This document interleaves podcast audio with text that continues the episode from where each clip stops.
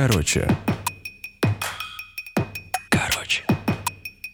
Мария Командная, Павел Осовцов. С вами подкаст «Короче». Как всегда, мы встречаемся для того, чтобы обсудить главные новости прошедшей недели в неожиданном ракурсе. Я бы хотел начать подкаст с обсуждения нового хита песни «Любимую не отдают». Это песня про Беларусь, которую записали, ну как сказать... Я бы назвала этих музыкантов совестью нации, Паш. Совесть нации и, главное, звезды эстрады, они вот э, выступили с таким, с четким хитом, значит, там Киркоров... С четким месседжем, я бы еще бы это подчеркнула. Да, Киркоров, Басков, а, Буйнов, Анита Цой, Диана Гурская, Наталья Москвина. А давайте послушаем вообще, что это за песня.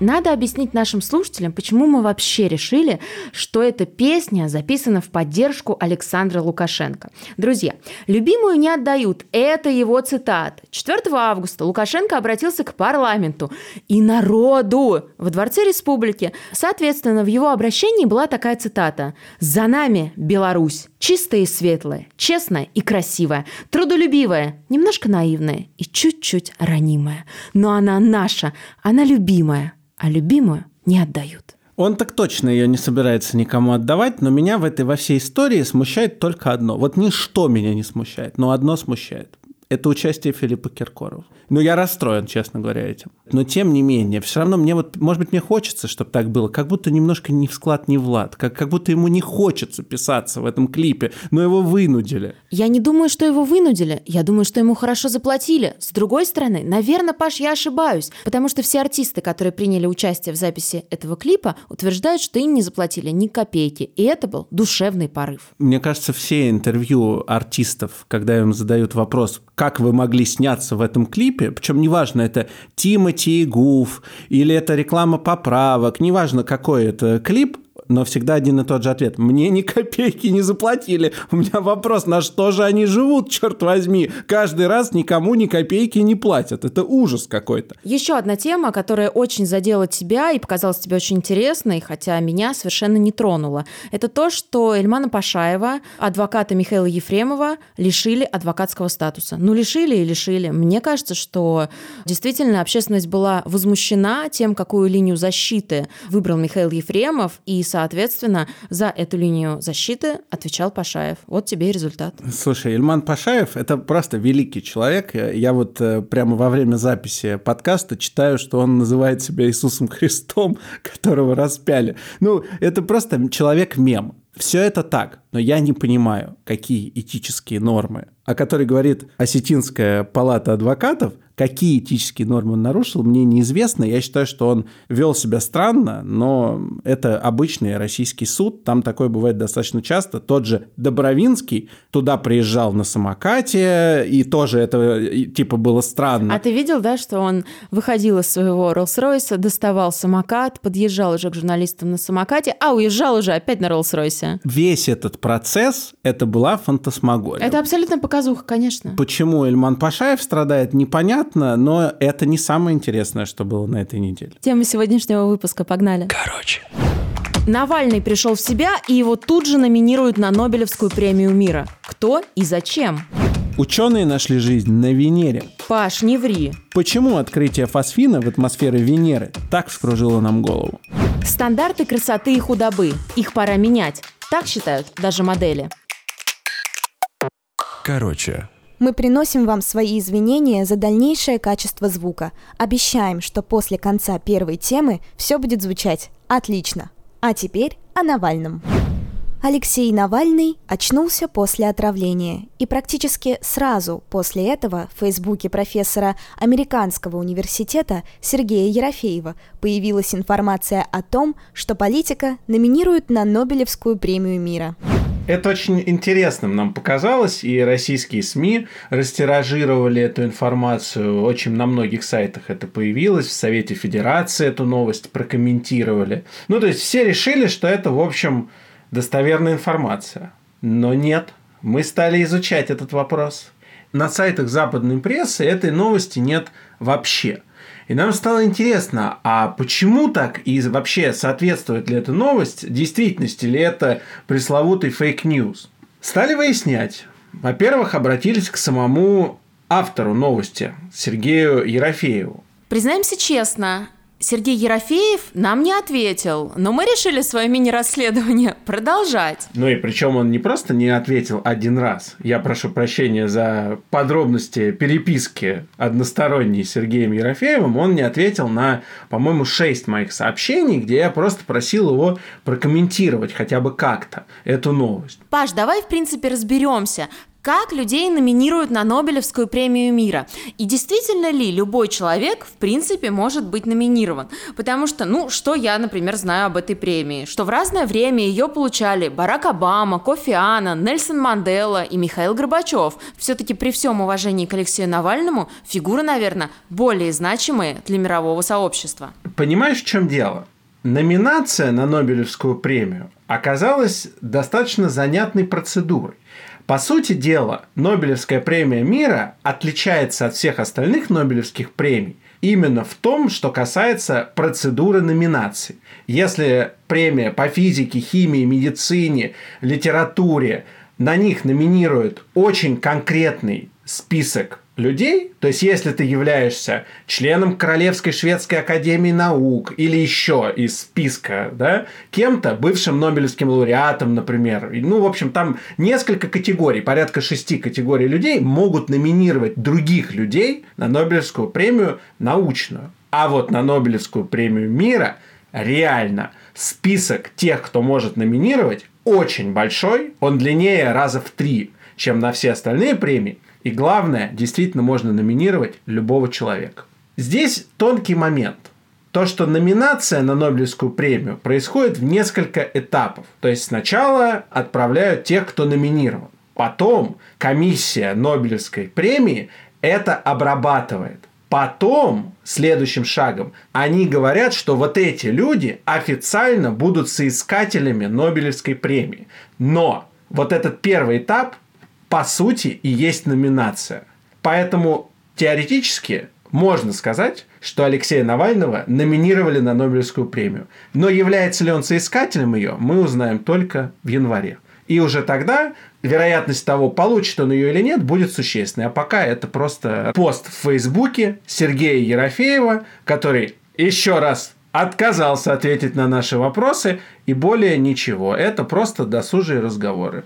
Ты иногда этих людей, меня точнее, даже называешь фейсбучными червями. Ну, короче, обсуждать пока нечего, это просто слухи. Но несмотря на то, что это слухи, давай пофантазируем. А вдруг Алексея Навального действительно номинируют на Нобелевскую премию мира? И вот тут у меня есть только одно мнение. Мне кажется, что если его номинируют, то его номинируют не за то, что он сделал для России, для того же самого мирового сообщества. Его номинируют только за то, что он был отравлен. И мне кажется, что в этом есть какая-то нестыковка. И это как-то неправильно. Я согласен с тобой. Мне тоже кажется, что это выглядит странно.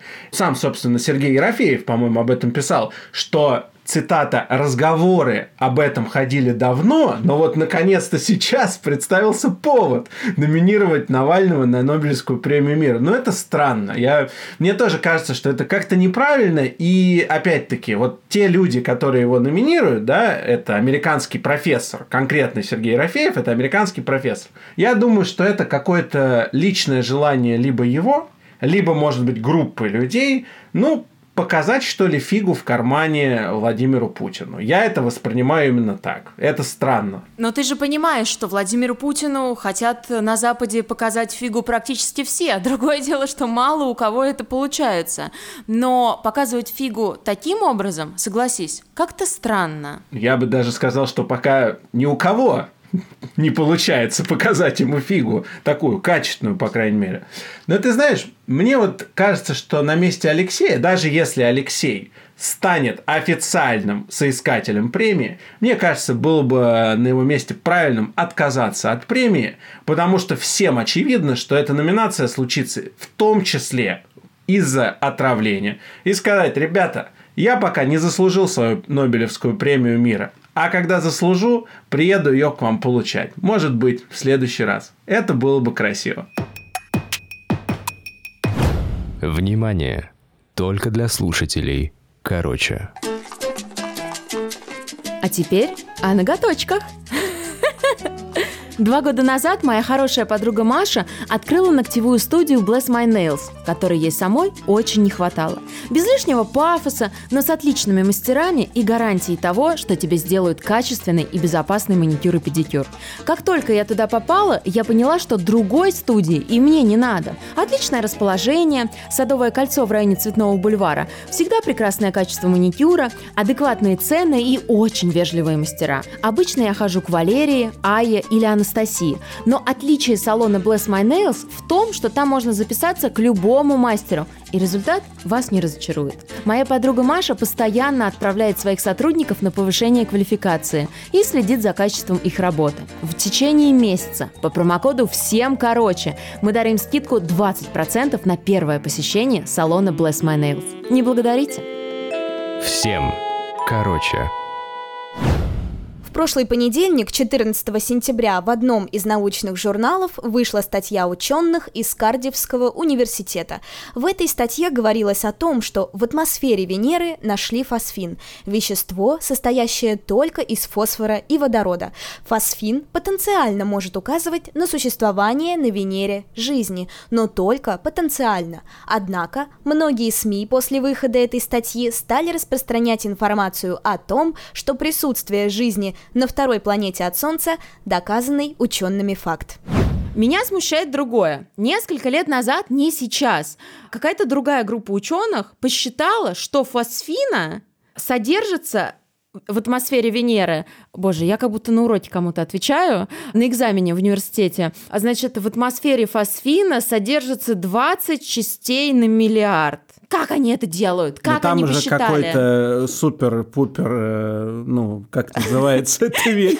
Телескоп. Телескоп, вот, да, там телескоп, они в этот телескоп они увидели, ну Я и думаю, вот. что это не так работает, это как-то посложнее работает. Ты подумай, ученые не могут вылечить коронавирус, не могут понять, какое лекарство будет вылечивать от короны, но при этом уровень ученых настолько высок, что они в атмосфере Венеры могут посчитать количество вещества, которого всего 20 на миллиард. Приходит в голову одно слово – суки.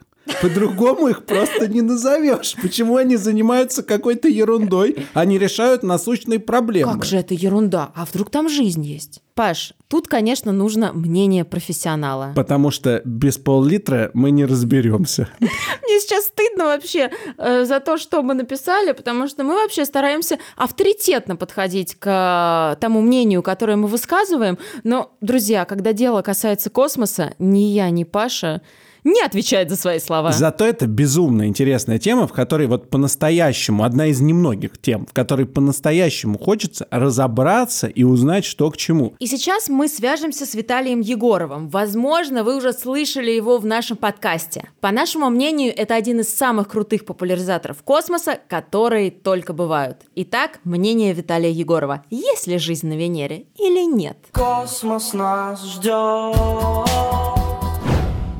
Что на Венере происходит? Что там открыли вообще? Мы не понимаем. Фосфин, жизнь, что происходит? Почему все так всполошились? Во-первых, а, что такое биомаркеры? Биомаркеры – это некие признаки, которые могут подсказать или намекнуть ученым о том, что вот в этом месте, на этой планете есть жизнь. По сути, это различные химические соединения, там есть и там более сложные, и попроще – исходя из тех знаний, которые мы знаем вот там о планете, на которой мы ищем эти биомаркеры, быть не должно.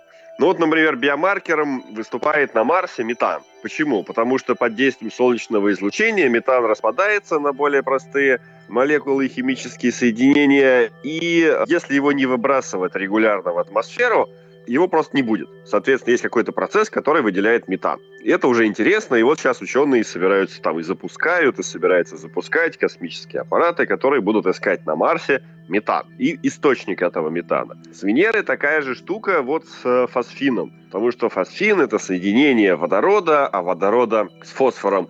А водорода на Венере совсем мало — Фосфор, ну, более-менее чего-то есть, но все равно вероятность того, что и водород, и фосфор вступят именно в такое соединения достаточно мала в тех условиях, которые на Венере выступают. Но это исходя из э, знаний э, неорганической химии. И вероятность того, что вот все эти молекулы соединятся в таком количестве, что их будет заметно с земных телескопов, ну, достаточно мала. И тогда ученые предполагают два варианта. Либо на Венере происходит какой-то процесс, о котором мы ничего не знаем на сегодняшний день, э, либо это жизнь. Жизнь инопланетяне, она всегда выступает таким универсальным ответом на все. Если мы что-то не понимаем, значит, инопланетяне виноваты. Или Трамп. Ну Извините. Э, нет, нет, в данном случае Брежнев, потому что именно Советский Союз заваливал э, Венеру космическими аппаратами. На этих аппаратах вполне могли долететь какие-нибудь земные бактерии и засорить Венеру так, что это не Трамп, а Подождите, а... Виталий, это поэтому Рогозин сказал, что Венера – это русская планета? Ну, есть такой стереотип, да, он часто цитируется, конечно, по большей части в России и до Рогозина, и в Советском Союзе это цитировалось. Но вот как раз я сейчас там между сообществе космических энтузиастов поднял этот вопрос, откуда все это дело пошло. Э, ну, встречается в западной прессе там в, в районе середины 80-х годов, в российской, в советской еще прессе такие упоминания этой фразы упоминалось в начале 80-х годов, но первый, кто ее произнес и использовал, э, непонятно, когда это все возникло, Рогозин лишь процитировал. Э, смысл в том, что действительно Советский Союз гораздо больше преуспел с Венерой, чем с Марсом, а как раз Америка в то время больше внимания Марсу уделяла,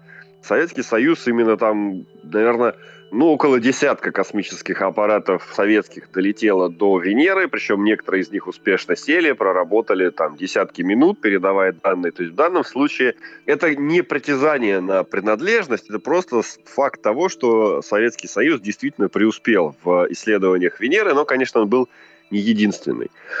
Ну вот, если возвращаться к инопланетянам, то э, это уход от ответа, о том, что же является причиной вот этого обнаружения этого фосфина, а, а не естественный ответ. То есть всегда можно сказать, ну, это, наверное, какие-нибудь бактерии инопланетяне, или там...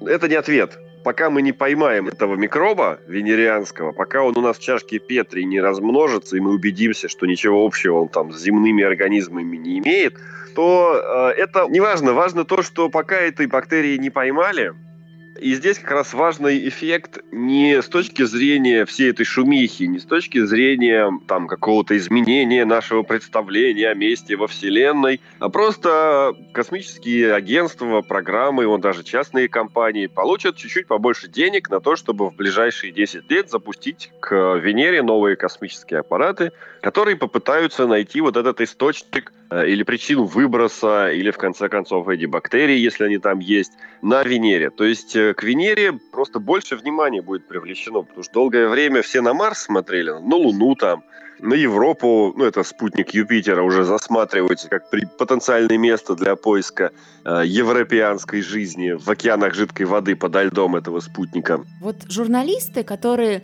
на прошлой неделе все время строчили заметки о том, что якобы есть жизнь на Венере, вот мне казалось, что под словом «жизнь» они всегда имеют в виду нечто подобное, что есть на Земле. И вот мне стало казаться, что в принципе, когда астрономы и ученые изучают Короче, они все ищут какую-то жизнь, которая похожа на нас. Ну, как осязаемое они, что-то. Они везде ищут людей, они везде ищут каких-то, я не знаю, животных, каких-то бактерий, ну, в общем, формы жизни, которые существуют на планете Земля. И, как мне кажется, они не допускают, что существуют какие-то иные формы жизни, о которых мы даже понятия не имеем. Вот как вы считаете? Э, в данном случае, да, это понятно, это часто обсуждаемый вопрос э, в контексте поиска жизни. Но здесь ученые исходят по простому принципу. Э, помните такой анекдот про ключи, которые под фонарем искали? Нет-нет-нет, ну-ка расскажите. Черт возьми, нет. Ну, человек стоит под фонарем ночью, смотрит под ноги. У него спрашивают, что ты здесь делаешь? Он говорит, да вон там во враге ключи потерял, а здесь почему ищешь? Потому что здесь светлее. Вот то же самое э, происходит с нашими учеными, которые ищут жизнь, которую они уже знают. То есть это они действуют по принципу искать, где светлее. Вот они знают вот эту нашу жизнь, более-менее изучили ее, примерно понимают, что там какие те самые биомаркеры она может выбрасывать там в ту же атмосферу. и уже ищут их. С одной стороны, это, конечно, такой человеческий снобизм, что мы признаем, что вот есть только такая жизнь, которую знаем мы, а другую мы даже искать не будем. А, но с другой стороны, есть этому вполне физическое обоснование, потому что действительно лишь органические соединения, то есть соединение углерода и водорода способны вступать в огромнейшее количество молекулярных соединений, из которых и вполне возможно, и вполне успешно в нашем примере строится жизнь, та, которую мы знаем. Все остальные соединения всех остальных химических элементов вместе взятых меньше, чем соединений молекулярных углерода и водорода. Ну и там, понятно, есть дополнительные элементы, там азот, тот же фосфор используется в нашей биологии. Но в целом все строится вот на органике, то есть на соединениях углерода и водорода. И э, действительно, ни из чего другого, точнее, из чего-либо другого жизни было бы собираться вот в достаточно сложные там э, организмы с обменом веществ просто не получится. Или это было бы гораздо сложнее, или требуются гораздо э, иные условия по сравнению с теми, что мы видим там у нас на планете или на соседних планетах. Ну, в общем, с одной стороны ищут то, что знают, с другой стороны наиболее вероятно все-таки та жизнь, которая похожа на нашу. Вот и ищут. А что ты думаешь об исследованиях э, Леонида Васильевича Ксанфомолити, нашего советского ученого, который, обрабатывая снимки советской экспедиции с Венеры, обнаружил там как будто бы каких-то похожих на скорпионов. Да-да-да, знаю. Ну, из того, что я видел, я присутствовал на его лекции, общался с ним, из того, что я видел на его слайдах, я могу практически уверенно заявить, э, на этих слайдах нет ничего, кроме его богатого воображения. Э, есть целые объединения уфологов, которые смотрят фотографии э, с марсоходов, находят на них египетские статуи, хомяков, ботинки, инопланетных солдат, бизонов, статуи Барака Обамы. И все это лишь богатое воображение. В миллионе камней, если долго смотреться, в миллион камней обязательно найдешь что-нибудь э, знакомое твоему взору. Короче, Знаешь, мне нравится, что примерно раз в пару недель ты мне присылаешь какую-то ссылку из мира моды. И такая, типа, ты еще не знал? А вот тут что, смотри, происходит. Но вообще не так все происходит. Я тебе присылаю эту ссылку из мира моды, чтобы узнать твое мнение и предложить тебе эту тему в подкаст, потому что я очень ценю, что у тебя в моде есть экспертиза, и мне бы хотелось, чтобы ты этой экспертизой делился со мной и нашими слушателями. Делюсь экспертизой, тем более, что действительно интересную тему ты предложила. Инстаграм-аккаунт Shit Model Management запустил петицию за изменение требований к фигурам моделей. Нужно еще сказать, что Shit Model Management это не какой-то там левый аккаунт, у него практически 168 тысяч подписчиков. То есть это такой инфлюенсер-аккаунт. Да, причем это инфлюенсер со стороны моделей и со стороны проблем которые есть у моделей. В Инстаграм-аккаунте появляется пост о том, что стандарты sample sizes очень занижены. Что такое sample sizes? Sample — это образец. То есть это та вещь, которую делают бренды для моделей, для того, чтобы проводить, например, показы. Эти сэмплы очень маленького размера, ну, примерно XXS, то есть абсолютно ненормального размера. Не у многих есть такой размер, даже у моделей, они обычно S или XS. Короче, модели взбунтовались и решили на сайте change.org, э, специальном сайте для петиции, опубликовать петицию, что эти сэмплы нужно менять. И нужно увеличить этот размер до S или M. И это, на мой взгляд, абсолютно адекватная реакция, которая даже немного запоздала. Это уже несколько лет назад, на мой взгляд, надо было сделать. И почему мы об этом говорим? Не потому, что модели создали какую-то там петицию, а потому что даже модели уже поняли, что их в профессии гнобят. Ну реально гнобят. Паш, ну реально гнобят, потому что это индустрия, которая навязывает следующее абсолютно ошибочное мнение. Дескать, худоба равно красота. Это вообще не так. Это во-первых. Ну а во-вторых, моделям реально тяжело. Вот мой рост 160 сантиметров, у меня размер XS. Но когда твой рост 175 сантиметров или 180, как у модели, и твой размер XS, это уже ненормально. Это говорит, что, скорее всего, ты болеешь анорексией или какой-нибудь другой страшной болезнью. Ну потому что держать себя в этом весе просто невозможно. Тебе банально ничего нельзя есть. Shit Model Management в аккаунте даже выложил информацию о том, что они провели опрос, в котором приняло участие больше 5000 моделей. И 81% заявили, что им для показов было рекомендовано ограничить свой рацион. А 73% из них заявили, что не считают диету, которую им прописали, нормальной. Ну, это абсолютно вообще выходит за все рамки, и это никому не выгодно, кроме, ну, по сути, брендов, которые экономят вот какие-то копейки на производстве этих самых сэмплов вообще уже пора как-то привести фэшн-индустрию к знаменателю. Это, это те люди, прошу прощения, которые топят за diversity, которые снимают рекламные кампании о том, что вот все, значит, женщины разные, нужны такие-сякие. Ну, это правда. Меня это как-то даже тряхнуло, я так подумал, а почему этого раньше никто не сделал? Короче, странно это все, реально. Мы за то, чтобы sample size сделать эмочку. Да тут дело в другом. Тут дело в том, что есть какие-то навязанные стандарты красоты и навязанные стандарты в индустрии моды. Вот ты мне до записи нашей передачи говорил о том, что вот эти sample size ввел еще Ив Сен-Лоран в каком-то там лохматом году. Ну, как бы все меняется, да, наша жизнь меняется, наши взгляды меняются, а мода стоит на месте. Меня бесит эта пропаганда худобы. Понимаешь, я же тоже много раз была в различных шоурумах. В шоуруме Dior, в шоуруме Louis Vuitton, я брала какие-то вещи на съемки, на мероприятия. Мне не подходит почти ничего, потому что я маленького роста, и, соответственно, все эти вещи, скорее всего, не подойдут мне по длине рукава или просто по длине.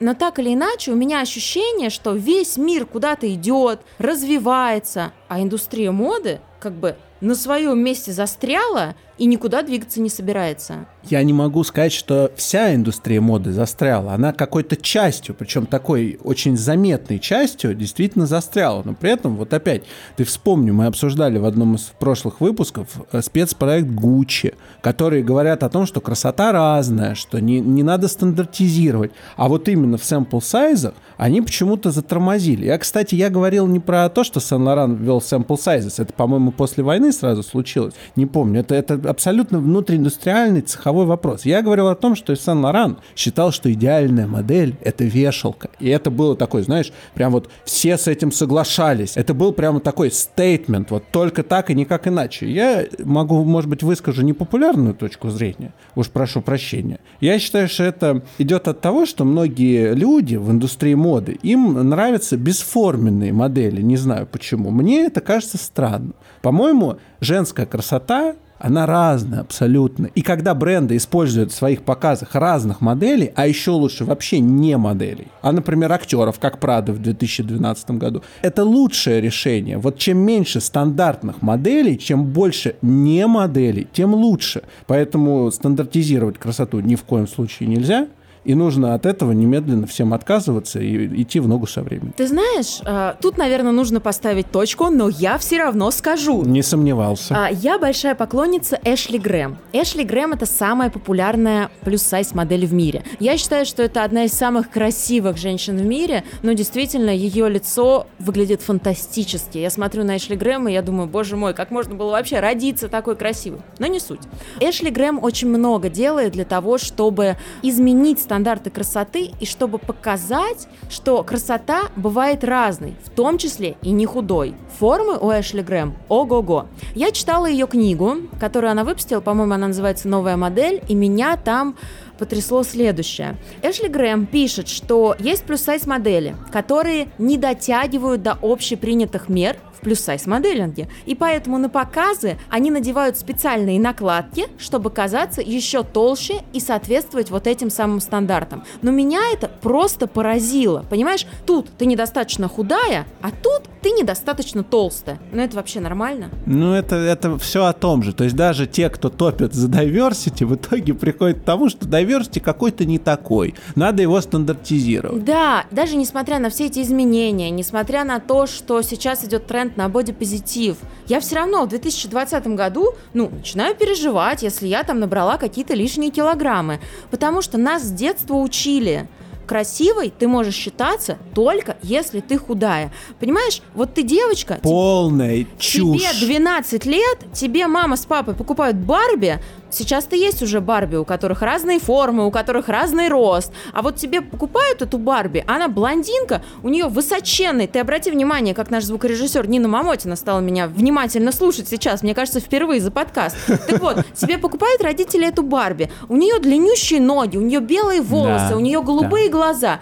А ты, блин, маленькая, у тебя темные волосы и карие, ну ладно, карие зеленые глаза. И ты думаешь, что тебе такой никогда не стать, несмотря ни на какие твои усилия. И если бы ты знал, как, черт возьми, это влияет на твою самооценку, это просто жесть. И мне не нравится, что даже в 2020 году сумасшедший процент среди школьниц, там 12-14 лет, которые болеют анорексией. Потому что вот эти вот стандарты красоты, дескать, ты должна быть худющей, они до сих пор навязываются. И даже модели уже начали против этого возмущаться. Спасибо им хоть за это. Девушки и мальчики, если вы меня слышите, никогда не надо думать, что вы не подпадаете под какие-то там стандарты. Ваш главный стандарт — это ваша нахрен уникальность. Если вы уникальны, если вы интересны и уверены в себе, вы понравитесь вашим молодым людям. А вот эта чушь, что я кому-то не нравлюсь, потому что у меня попа или икры где-то там недостаточно выпуклые, это полная чушь. Но я все равно после записи нашего подкаста пойду на тренировку. Но ты туда пойдешь не потому, что ты хочешь соответствовать чьим-то, а не своим собственным представлением о себе прекрасно. Нет, нет, нет, я туда пойду за здоровьем, конечно, потому что мне нравится, как я себя чувствую во время и после тренировки. Короче. Короче.